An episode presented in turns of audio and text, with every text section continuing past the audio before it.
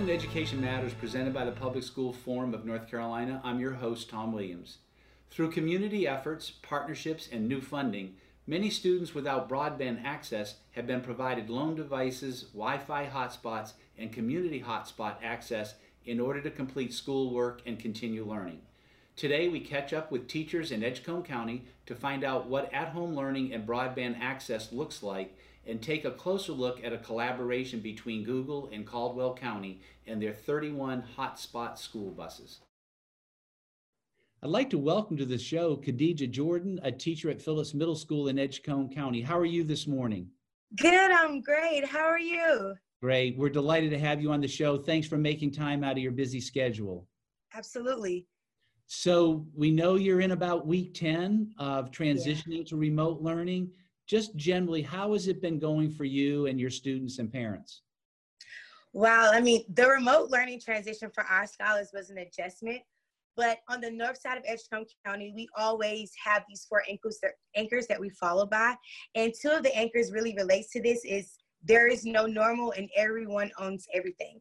So meaning like the remote learning transition for us wasn't something that I wouldn't necessarily like we weren't prepared for, but we're used to not having any normalcy within our school buildings. Um, so be, prior to COVID 19, um, the good thing about Phillips Middle School is that we taught all of our scholars how to use their emails. So they knew how to contact us outside of the classroom.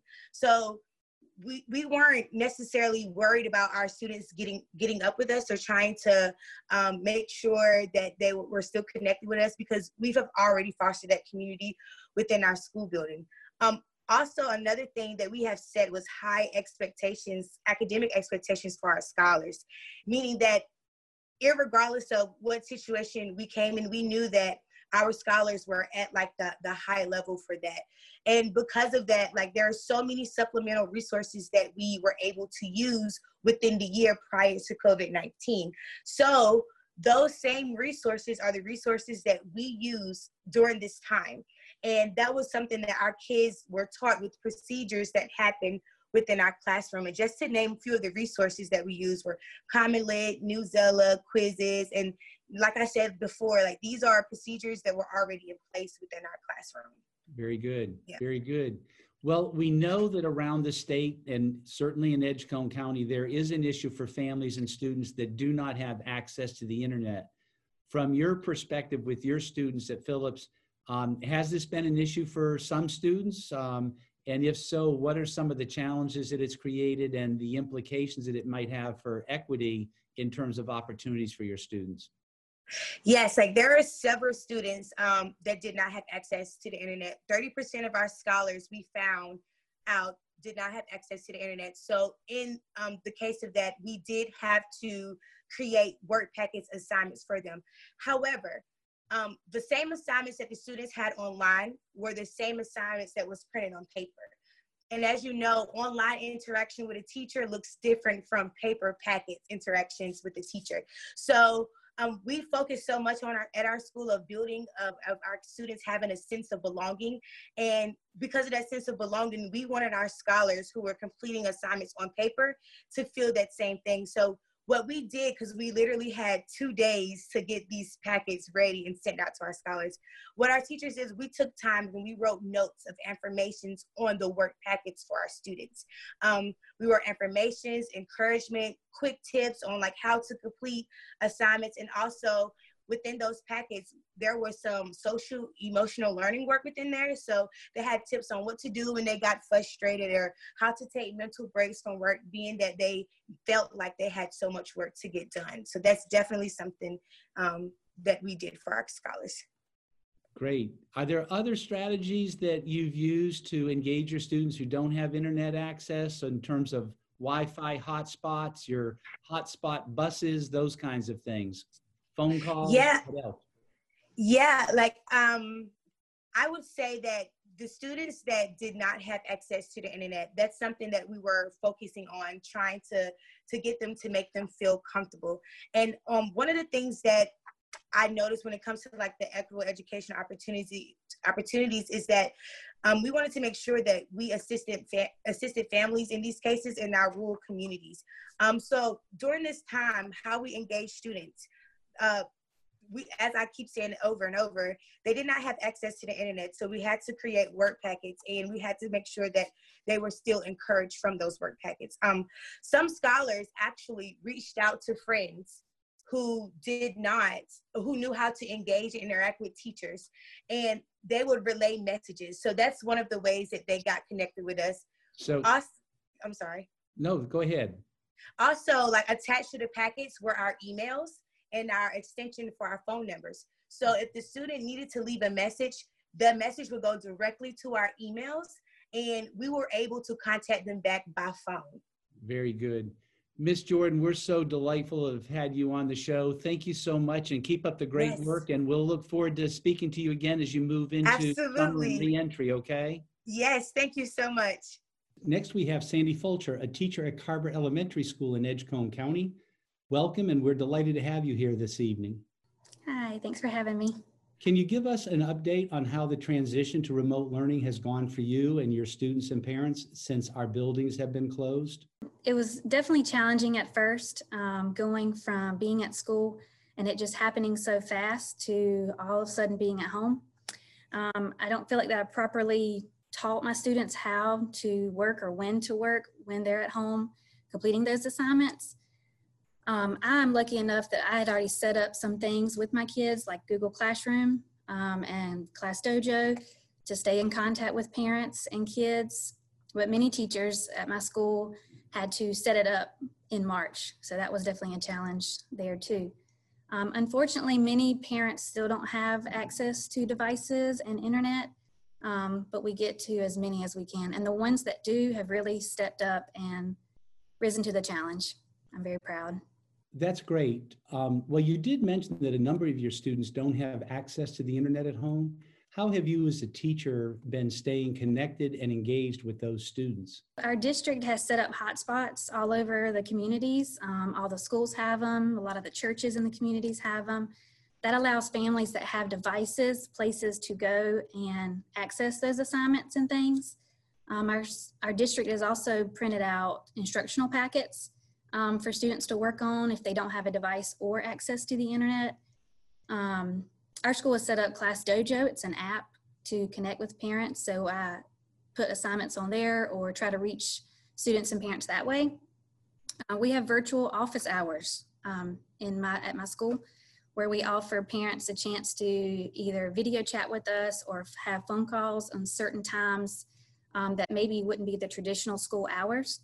Um, we also have recorded lessons for YouTube so that uh, the ones with devices or even on their phones, they can access the lessons and going over the instructional materials. I'm sure the parents and the students have really valued having that kind of access to you. And as you've seen firsthand, the COVID crisis has really shined a light on some of the inequities in our communities as well as in our educational system across the state, especially as it relates to broadband access.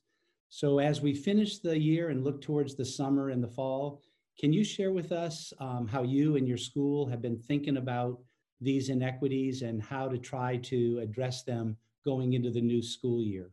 Personally, I plan to use a lot of those online resources and tools um, more to their fullest as soon as the year starts. Um, things like Google Classroom and Class Dojo, um, so that that's something from the start that can be in place. Also, the sanitation factor, teaching my kids um, while we're at school and even when they're outside of school how to stay safe um, and um, building those routines so that way they're used to that kind of thing in a safe classroom. Um, my district has already had two full days of uh, virtual PD sessions, teaching um, teachers all of those online resources so that we can use them more for next school year. Also, um, the social emotional factor. We have um, some PD sessions and teachers that are supporting us with tools from um, um, our social emotional resources. We want to extend our gratitude to you and all of the teachers who have really been going above and beyond the call of duty during the remote learning time. And we just want to simply thank you for everything and wish you well as the school year ends and as the fall opens up. Thank you again. Yeah, thank you for having me. I've enjoyed it. After the break, we'll be joined by some parents, students, and school leaders in Caldwell County and see what's happening with some very specially equipped school buses in their community. Education Matters is brought to you each week in part by Town Bank, serving others, enriching lives.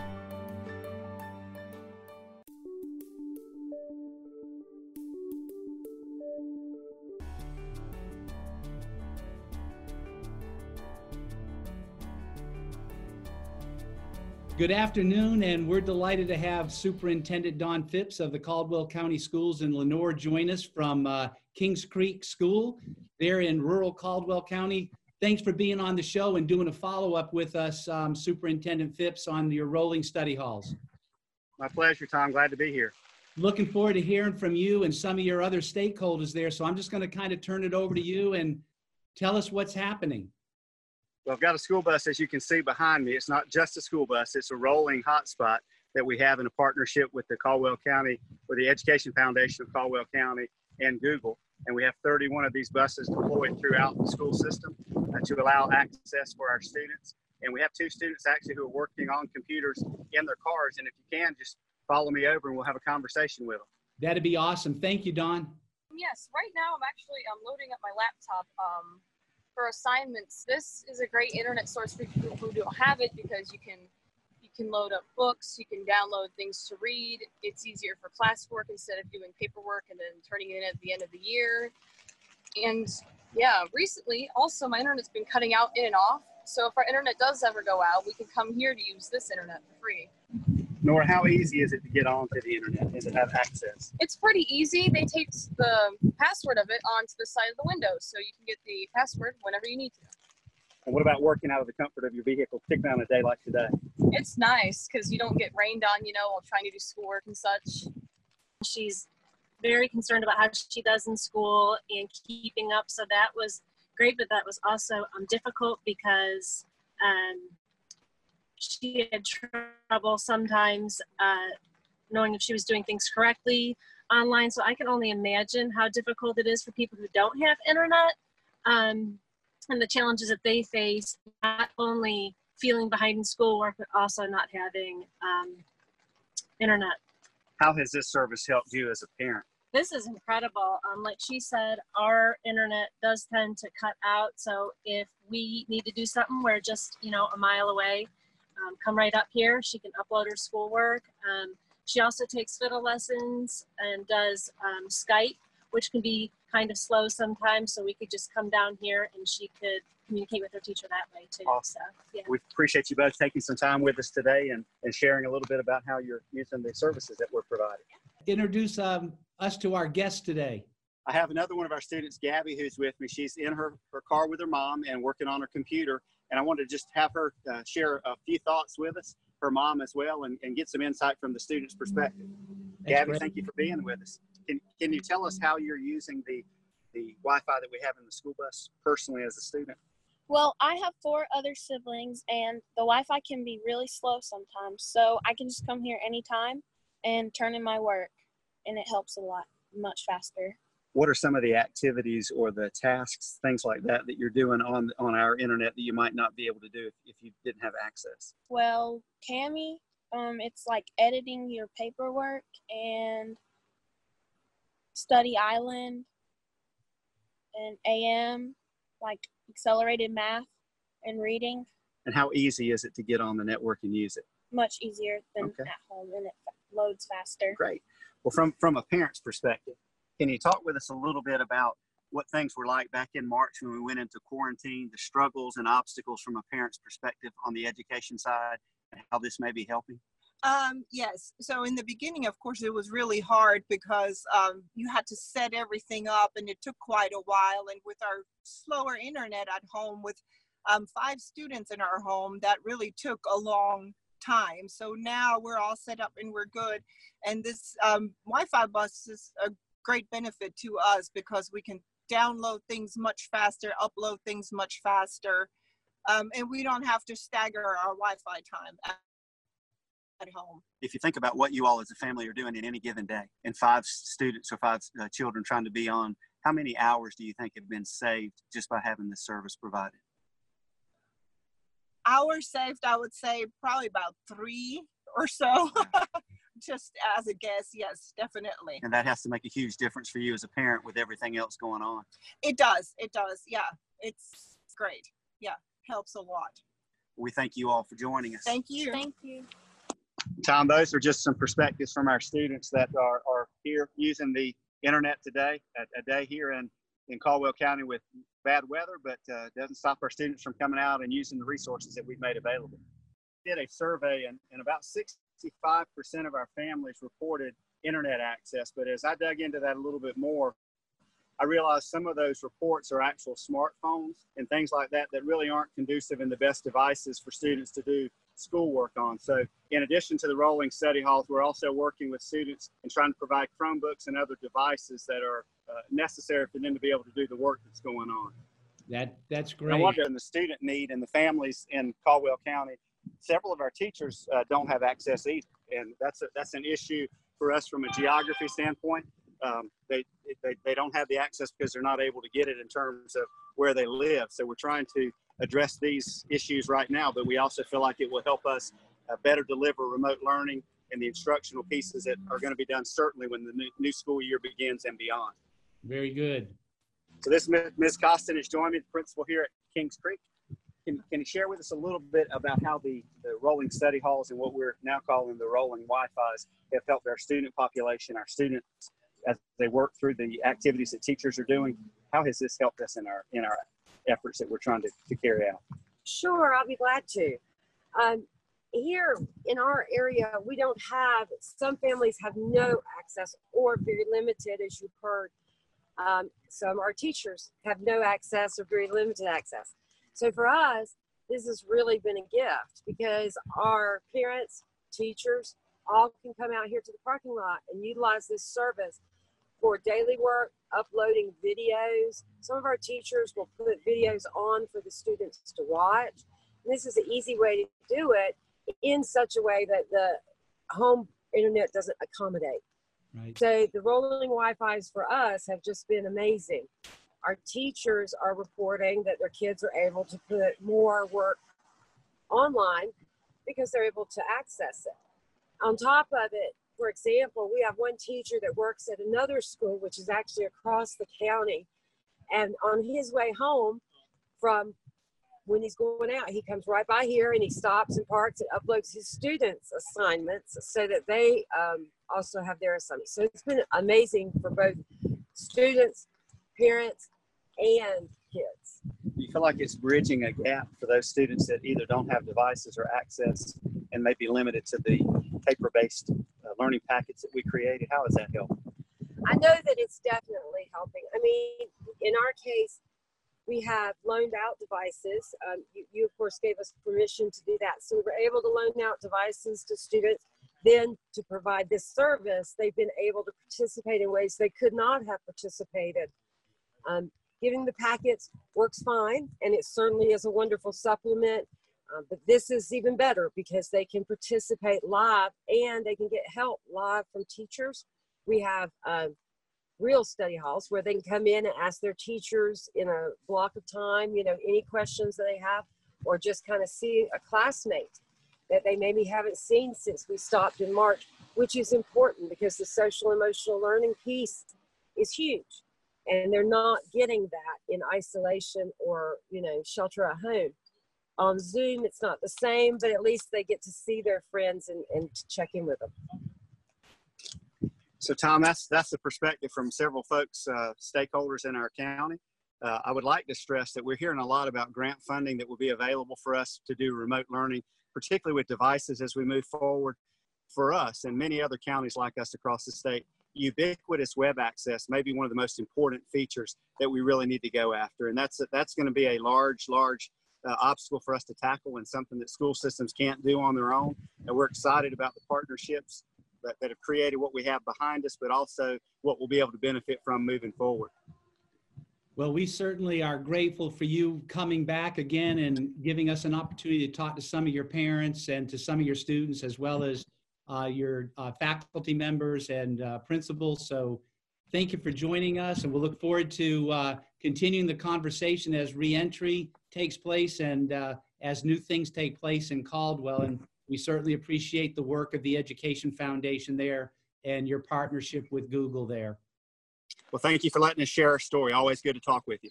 Sounds great. Thank you much. And y'all please stay safe, okay? We, we will. Thank you so much. Bye bye. Thank you. Bye bye.